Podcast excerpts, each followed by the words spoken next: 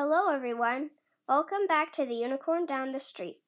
My name is Harper, and I'm sorry that I haven't gotten to record an episode lately.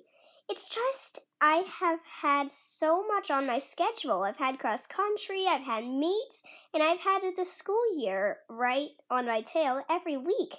So I haven't really gotten to record a story, but I am really happy that I get to today. So, remember Detective A. Memphis and Detective B. Jeff from season one? Well, they're here today, and I'm going to get to interview them. Isn't that right, Detective A. Memphis? Yep, that's right. Hi, guys.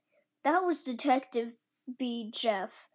Now, we are here today to tell you some things we smelled on our walk. I smelled a smushed walnut. I smelled a squirrel. I smelled some remnants of eggs. No, I smelled a diaper. We both smelled, um, we both smelled letters. We don't know why, but we did. Breaking news. A cat has just entered the scene. It is Nermal, the one and only sassy kitty queen. Uh, hi guys. What's going on in here? Are you like doing an interview? Yeah, what's the problem with that? I just don't know why I wasn't asked. Well, it's probably because you're always asked. Uh, have you seen how beautiful I am?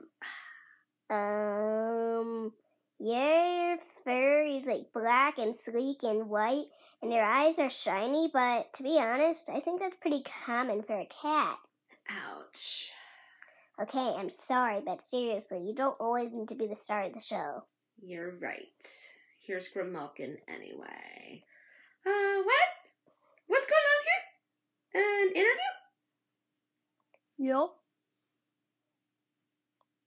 Uh, bye! Okay, bye, Malkin. Anyway, that's all for the interview today. We've got more things to smell. It was good interviewing with you, Harper.